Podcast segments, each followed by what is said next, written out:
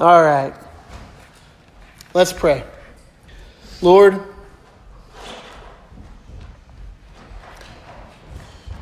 we come and we worship you as our great God and our great Savior. Lord, we lift up to you our hearts that they may worship you and you receive our worship with all that is due your name that you would be glorified through our singing, our hearing, our praying, our thinking, and our giving. Because, Lord, we want to extol you as the greatest and best of all beings, God. It's easy, especially in a week like we've had, to get our mind and our heart and all off of the focus of you, even though there is much being said about you.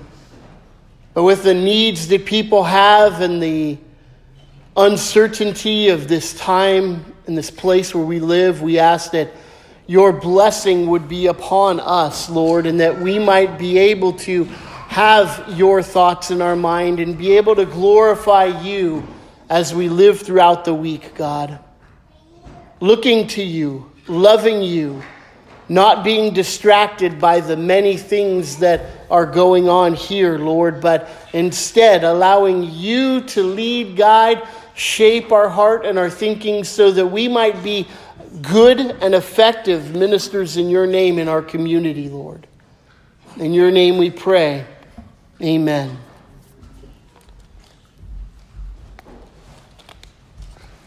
I thought as I was reading the passage I was going to pick up in Hebrews this week that it might be appropriate, though, to just address how do we as Christians react to the fires around us, the situation around us, so many people having lost their homes and their jobs. What, what we see so much outpouring of help right now in this um, critical moment, it's easy to look at that and see that as being good works and being the thing that we ought to be doing. And I'm not saying it isn't. But there is something within what's going on in our community that, although it is helpful, is not distinctly Christian. Everybody from all different types of backgrounds and viewpoints are coming out to help, and that's a good thing, and we should be glad that we can see that imago Dei, that image of God within people, expressing itself in goodwill. It gives you a little bit of faith in humanity, doesn't it? but somebody told me this week as we were talking about this that this is a lot like the grieving process is in the moment of acute grief when something tragic happens there's an response of, I have to do something, and you do, and you do, and you do, and you do. And then after some time goes by, other emotions begin to set in, like anger and frustration and resentment and bitterness. And it takes a long time to truly recover from the grieving process, and we as a community are going to be going through it. I've already seen it this week. I've already heard people say, there's so much more traffic here in Chico now. With all of these evacuees, I just can't stand driving. That's probably true. I have noticed an uptick in the amount of driving and poor drive. Well, it's probably not poor. It's unfamiliar with the city is probably more what it is. So when we come to this issue, especially as good Bible believing Reformed Christians, we want to come to this issue not as an emotional knee jerk reaction, right?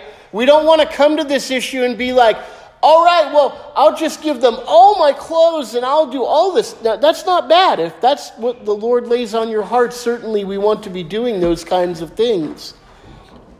For us as a church, I'm going to tell you right now, we have decided to wait. To provide any kind of help and support because there's so much going on in the community right now. We know that six months from now, most of this help is going to be gone, and a lot of these people are still going to be here. And what is going to happen then? So one of the things I've learned in my Rotary experience, and they're doing a similar thing, is they're waiting for all of this immediate Red Cross, FEMA, you know, acute kind of aid to leave and go away and then there's going to be all kinds of opportunities for us to meet needs. That's what we're doing as a church. We're trying to be wise about this and actually see where help is going, whereas now it's kind of crazy and chaotic. So, why do we make a decision like that? I believe it's because that we desire to have a reformed understanding of tragedy. There is such a thing a reformed understanding of tragedy. Now, I have heard all throughout this week about people's houses still standing and people saying, oh, that's maybe not using this word, but the idea is it's providential. But providence happened when all of the other houses burned as well. That was also providential. Providence is not only the good things that happen, but everything that happens. If it doesn't happen, it's not providential. If it does, it's providential. So while I understand the sentiment behind some people being glad that their places of, you know, their homes are still standing, their places of business are still standing, we can't look at with rhyme and reason and say God was particularly favoring this over this. We can say safely that God lets the rain fall on the just and the unjust alike and that is an attitude of blessing, but also with that, we would see natural acts of disaster having a similar effect. It happens to the just and the unjust alike. This week, no, I'll save that one. How do we look at this? So I wrote down four things as I was thinking this week and trying to process this. I had other things that I'm trying to tether them together in my thoughts to just give a few things to help you, as it were, hang your hat on. I'm not assuming all four of these things are going to be impactful for you in how you wrestle with what we're going through mentally and emotionally and spiritually. But one of these, or two of these, hopefully, will be a point that resonates with you in your soul when we talk about these issues. Because all of us know many people that have been affected by this and they're not going to go away anytime soon. And so, how do we minister to them effectively, and how do we think through this biblically? First of all, we have to acknowledge number one, God is sovereign. First thing, God is sovereign. If we don't acknowledge that first thing right off the bat, then we're prone to all manner of problematic thinking and acting down the road. If we do believe and do understand and truly trust God in His sovereignty, that He is in control of absolutely everything that happens, including things that for me make my mind wrestle a little bit, I have a good foundation to stand on because at the end of the day, I know God is much more good than I am, much more holy than I am, much more true than I am, much more right than I am, and ultimately, even towards those people who lost their possessions, much more loving than I could ever be as well. He is sovereign and He is in control of everything, and He knows far better about what is going on than I do. And it behooves me, not only as a Christian, but as a breathing, existing human with the image of God within me, to trust in God's sovereignty in all things, including tragedy. Biblically, do we see this? That's the thing we need to ask with all four of these items I'm bringing up. Biblically, do we see this taking place? Because if we do, then we have certainly the right ground upon which to move forward. First of all, we do. Job chapter 1. Job chapter 1, and most of you who have ever thought through these issues before, some of these texts are not going to be a surprise to you at all. But if you know the story of Job, then you know that he was a man who was upright in the way he lived his life. He was upright in the way he lived before the Lord. He was truly a man who feared the Lord. And in doing that, one day he drew the attention of Satan himself and Satan and God came to an odd agreement, I will grant, but God is sovereign and he is right and good. So he allowed this to take place for his glory. When we say God is sovereign, what we're saying is God does whatever he does for his own glory. God allows Job to go through what he goes through for God's glory. God allows what goes on in our daily lives for His glory. God allows tragedy and blessing, all of it comes all for His own glory. That's what's at stake. Satan comes to God and accuses God and says, Your glory is at stake because you are treating Job better than everybody else because of all that he does for you. You're blessing him, so therefore he's the good guy that he is. You see, he's calling God's integrity into question. And God says, okay, that's what's at stake. Let's actually see. And of course, God knows the ends from the beginning and allows Satan permission to wipe out everything that he has a similar situation to what some people who we know have gone through. Their, li- their families, some of them have been lost, their houses have been destroyed. Their property is all gone. And at the end of all of it, Job has the particular distinction of not having only lost material goods and family, but he has also lost his health in the midst of this tragedy that he's going through. And in the middle of that, his wife comes to him and requests of him to just curse God and die. Job, with wisdom and a heart that truly does love the Lord, he falls down on the ground and he worships. And in verse 21 of chapter 1, it says, Naked I came from my mother's womb, naked shall I return. The Lord gave, the Lord has taken away. Blessed be the name of the Lord. And in all this, Job did not sin or charge God with wrong. God gives, God takes away. Blessed be the name of the Lord. And the Bible's commentary is Job didn't sin when he said this. Now, you might be familiar with a certain, I think it's a Matt Redman song, that has this in the refrain The Lord gives and takes away, the Lord gives and takes away, blessed be the name of the Lord. In fact, I think the song's called Blessed be the name of the Lord, if I'm not wrong. I remember a worship leader that I knew many, many, many years ago when the song first came out refused to sing that because he didn't believe this was true, that he did believe that this was a sinful thing for Job to say.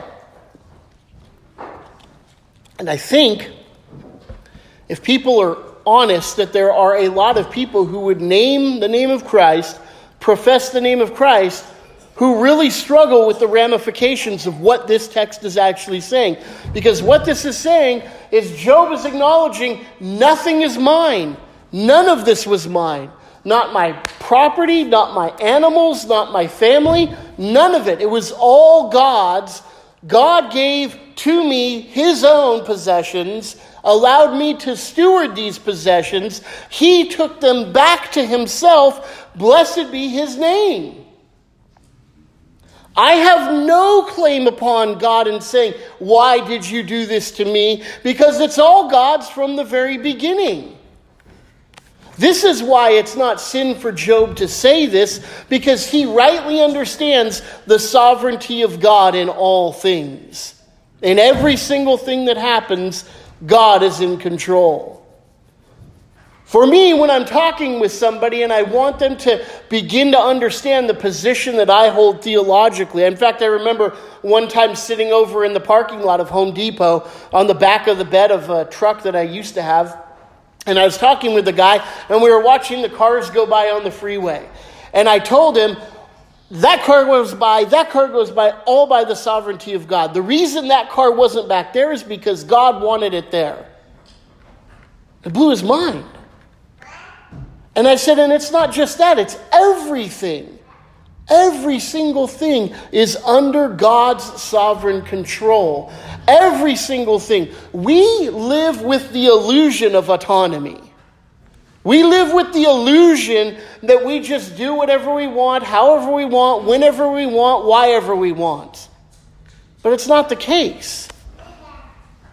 We live under the sovereign authority, rule, and reign of God. And so, the very first thing we do when we come to the midst of tragedy is we have to come to the words of Job and throw our arms up, fall down before the Lord and worship Him and say, God gives, God takes away, blessed be the name of the Lord. The second thing that we want to consider is we want to consider, in light of God's sovereignty, our own situation. Our own situation. In fact, Jesus talks about this specific issue in relation to a natural disaster in Luke chapter 13. So look at Luke chapter 13 with me, if you will.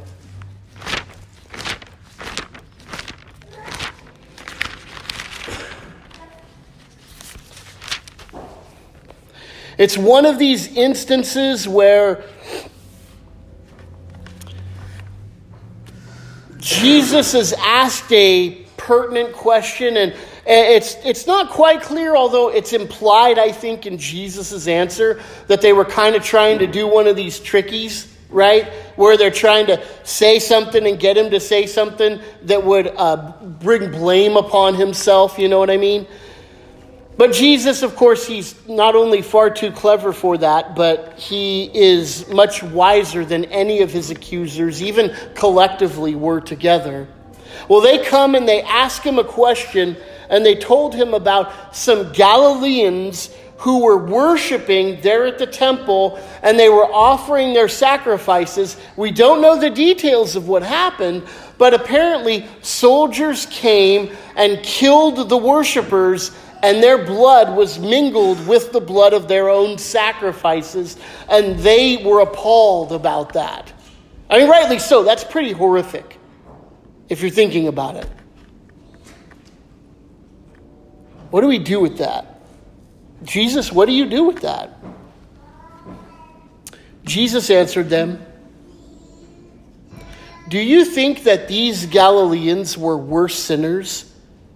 Than all other Galileans because they suffered this way? You see, he's the implication, he, he reads their presupposition, right? Their presupposition is they must be really bad sinners if that happened to them. They didn't say it, but that was implied by their question. Jesus says, No, I tell you, Unless you repent, you will all likewise perish. Now, Jesus could have stopped there and it would have been an absolute perfect answer. It would have been it, it, exactly answered the question that they were addressing. But Jesus goes a step further, and I think that this is important for us today because he then takes a natural disaster, not something that an atrocity somebody committed but just something that happened in the course of a day that was a tragic situation. Verse 4, Jesus says, Or those 18 on whom the tower in Siloam fell and killed them. Do you think that they were worse offenders than all the others who lived in Jerusalem? No. I tell you, but unless you repent, you will all likewise perish. So Jesus says the manner of a person's death, the manner of a tragedy that befalls a person, does not in any way communicate the character of that person. All it does is tell you the event that happened. Jesus' words are don't think that you are better off or even worse off, we might even say, than all of these other people who have these tragedies go on. Instead, you take account of your own soul. What we should do as Christians is when we see tragedy like this befall people around us who we know who are close to us, who, I mean, really close to us in lots of ways. The first thing after we acknowledge the sovereignty of God is to take a good hard look at our own soul and our own self and see, Lord, am I right with you? Is my heart right with you? Because I am not granted tomorrow. God doesn't owe me tonight. God doesn't owe me a Tuesday. I have right now in this moment and Jesus' words here indicate to me that tragedy, whether it's at the hands of other people or a natural disaster, is God grabbing me by my shirt and shaking me around and getting me in my face and saying, Are you right with me? You don't have any confidence in another day, another breath, another hour. How are you with the Lord right now? It causes us to go, Lord, either I'm so thankful that you have died and saved me from my sins, or it gives us a point of reference by which we can say, Thank God you're alive. Have you considered your eternal state? Have you considered the fact that you still have breath? God is sovereign and He has not taken your life. Where are you at right now? I have taken account of my own self and am thankful that the Lord has saved me. It gives us a witnessing opportunity. Now, definitely, we want to be sensitive in how we do this and approach this. It doesn't mean we go stand on the street corner with signs, you know, saying, Repent or you'll perish. But what we want to do is our interactions with those people who certainly have lost things, we want to communicate to them repent or you'll perish. Praise God, He didn't take your life in that fire. I am so grateful to the Lord that you are still here. Praise God. Now consider God and consider your need for Him. And if you do know Him, then let's worship Him together that our lives have been saved by him. The first thing we want to do is acknowledge God's sovereignty. The second thing that we want to do is consider our own depravity, our own sin, our own need for the Lord. The third thing we want to do is we want to have compassion on others. We want to have compassion on others. this week, um, I'm, uh, I'm going to try not to tear up. Met with a guy Tuesday before the fire. His dad died.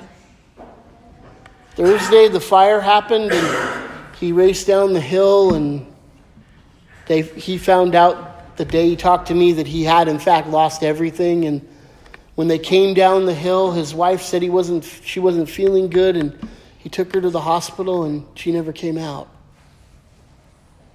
And he sat with me over there and we talked for hours. We talked for hours because he just needed somebody to talk to because he didn't have anybody else to turn to right then. And we talked and we cried together. And I listened to his stories. I listened to him tell me about his wife and how wonderful they was and how the trips that they took together and the experiences they had with each other and all probably three quarters of the way through our several hour long, hours long conversation, he grabbed me by the shoulders and he looked me in the eye and he said, Pat, all you have is your relationships. Nothing else is yours.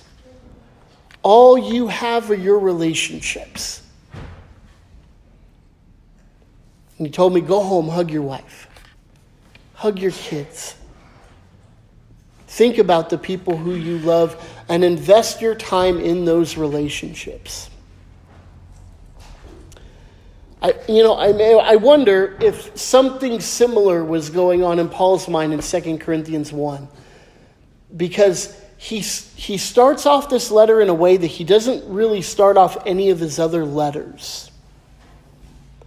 This is a letter that he's going to go on and vigorously defend his integrity to the point of embarrassment. He actually is embarrassed that he has to go so far in defending himself later on in the book. But he doesn't start out there.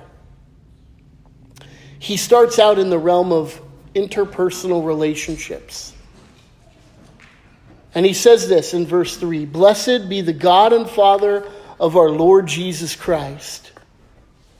He's the Father of mercies, and He's the God of all comfort he comforts us in all of our affliction so that we may be able to comfort those who are in any affliction with the comfort with which we ourselves have been comforted by God. For as we share abundantly in Christ's sufferings, so through Christ we share abundantly in comfort too. If we are afflicted, it's for your comfort and salvation. If we are comforted, it is for your comfort, which you experience when you patiently endure the same sufferings we suffer. Our hope for you is unshaken, for we know that as you share in our sufferings, you also will share in our comfort comforting others, having compassion on others. Now, this is the realm where we see the world around us acting right now. This is the realm where we see a lot of energy, a lot of time, and a lot of money being poured into right now. But at this point, I hope you see the distinct difference between the way we would and will act and the way the world acts. We are acting from a foundation of the sovereignty of God, understanding our own depravity, worshiping Him in all of His goodness because He owes us nothing, and therefore, from that position, moving forward to help other people and engage them in a way that is not just altruistic, but in a way that brings glory and honor to God. You see, when we help as Christians, the way that it is distinct, how does a Christian help in a distinct way? We do it as an act of worship. We help as an act of worship. Now, other people are helping, and they're helping out of the motivation of just simple humanitarianism or altruism. People are being helped. And the reason why, because it doesn't make sense if people are naturalistic or if people are just simply nominal or whatever they are. If they don't have a strong, robust theological foundation, then they're living inconsistently. Now, thank goodness they are, right? Praise God for the inconsistency of Chico, California. Praise God for the inconsistency of so many people in this community that are pouring out help and help and help and help. But what we want to do is be wise and be consistent and comfort people with the comfort we receive from the Lord. So we all have suffered to various degrees in our lives. We've all lost certain things and people in our lives. We've gone through those experiences according to Paul here so that we can, from that position of gratitude to the Lord from His comfort towards us, there go out and be able to help other people. So when I go and get gift cards for people and I go hand them to somebody, I'm doing the very same action physically that somebody else is doing, and many people are doing all over the city of Chico, whereas my action has a different motivation, therefore has an eternal weight and reward, whereas their one single action only helps right now and in the moment. You see, we have an eternal perspective. They have a perspective of here and now. The best they can possibly ever do is alleviate your little bit of suffering in this moment, whereas the best we can do is we can glorify and honor God Almighty. Vastly different. And so when we come to the issues and the calls to help. We want to make sure that we're mindful and helping in the right way, in the right mindset of an act of worshiping God Almighty. And we want to see those people who we're handing the gift cards to, or donating the coats to, or giving the tents to, or the toothpaste to, or whatever it is. The ends of that should not be just here, your teeth are going to be cleaned for the next week and a half. The end of that needs to be God Almighty is sovereign and glorious. Consider your need and worship Him because you still have breath to do that. Because that's what we are doing. We want to point them to the Lord, we want to point them to Christ, and we want to give them a hope. The last thing here, first of all, acknowledging God's sovereignty. Secondly, considering our own need. Thirdly, having compassion on others. And finally, longing for heaven or longing for restoration. Look, the reason why this is a tragedy is because this is not the way things are supposed to be. I didn't intend that to rhyme, but it did. So maybe that's helpful. This is not the way things are supposed to be. Death is not the way things are supposed to be. Wildfires are not the way things are supposed to be. From the very beginning of creation, we see that it was created pure and a absolute right harmony within the ecology that existed in Eden. Everything was in perfect harmony with each other. There was no death, no more pain. There was no death, there was no pain, there was no suffering. It was, in the best sense of the word, bliss. But Paul in Romans chapter 8, he says, I consider the sufferings of this present time are not worth comparing to the glory that is to be revealed to us. Verse 19 says, For creation even eagerly longs for the revealing of us as the sons of God. Why? Because then creation is restored as well. Verse 20 For creation was subjected to futility, not willingly, but because of him, Adam, who subjected it, in hope that the creation itself will be set free from the bondage to decay to obtain the freedom of the glory of the children of God. For we know that the whole creation has been groaning together in the pains of childbirth until now. And not only creation, but we ourselves, who have the first fruits of the Spirit, we groan inwardly as we wait eagerly for adoption as sons the redemption of our bodies, and in this hope were we saved. Now, hope that is seen is not hope. For who hopes for what he sees? No, we hope for what we do not see. We wait for it with patience. We groan inwardly. We grieve rightly. It is a true and a accurate thing for us to experience pain when these bad things happen. We should grieve with those who grieve, weep with those who weep, mourn with those who mourn. We should have that sense of compassion and empathy. And the reason that we do is because we know this isn't the way it's supposed to be. But someday it's going to be restored, it will be righted. It will be made back again to the way in which it was intended to be from the beginning. We eagerly long our own redemption, and creation longs for our redemption as well, because then creation will be redeemed right along with it. That's our focus. I want to see Paradise and Berry Creek and Concow Magalia, Honey Run, all rebuilt. I want to see thriving communities again. I would love to go back up and, and work back up there again. I hope someday maybe I get will get the chance to do that. But that's not the end, you see. I certainly want those to be restored and I want to be a part of the effort to help restore those things. But in the long run, my hope lies in another place.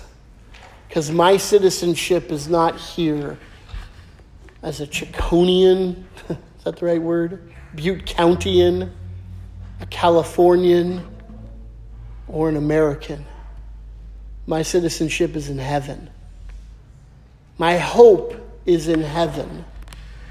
And I long for the day where I get to be home and be with the Lord.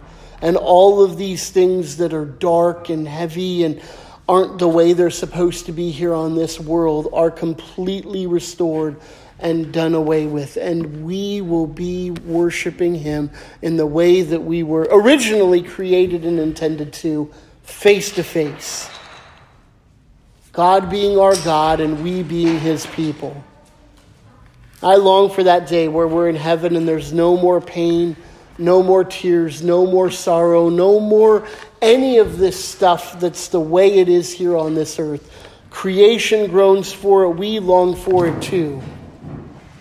So, beloved, as you go out through this week and you, you go and you're going to interact with so many different people, the, the, encouragement for you is to, as you go from here, pray about these things. Lord, may I acknowledge your sovereignty in all things. Lord, help me to wrestle with my own mortality and my own nature as a sinner. Lord, and in light of those two things, give me a compassionate set of eyes that when I see other people, I see them through the filter of compassion and mercy and grace and not a grace that's just altruistic, but a grace like I've received from you, that I might worship you as I give it back. And all of this, Lord, I want to do looking forward to the day where I'm home with you in heaven. Amen. Lord, tragedies like the one that we've are and will continue to experience, Lord, here in our community they're not rare, but they happen infrequently enough that they shock us when they do, and rightly so. Lord, for us as Christians, I pray, Lord, that we would be shocked and shaken into a healthy and biblical way of thinking. And then, because of the way we're thinking, that we're able to, from that place, go out and act in a way that is befitting of you as our great God and great Lord of all. So take these passages that we've looked at tonight, take your word and apply it to our hearts, Lord. And may we be a blessing and an honor to our community around us as we worship you through the help that we provide. Always praying always loving, and always grateful for you, Jesus, our Lord and Savior. In your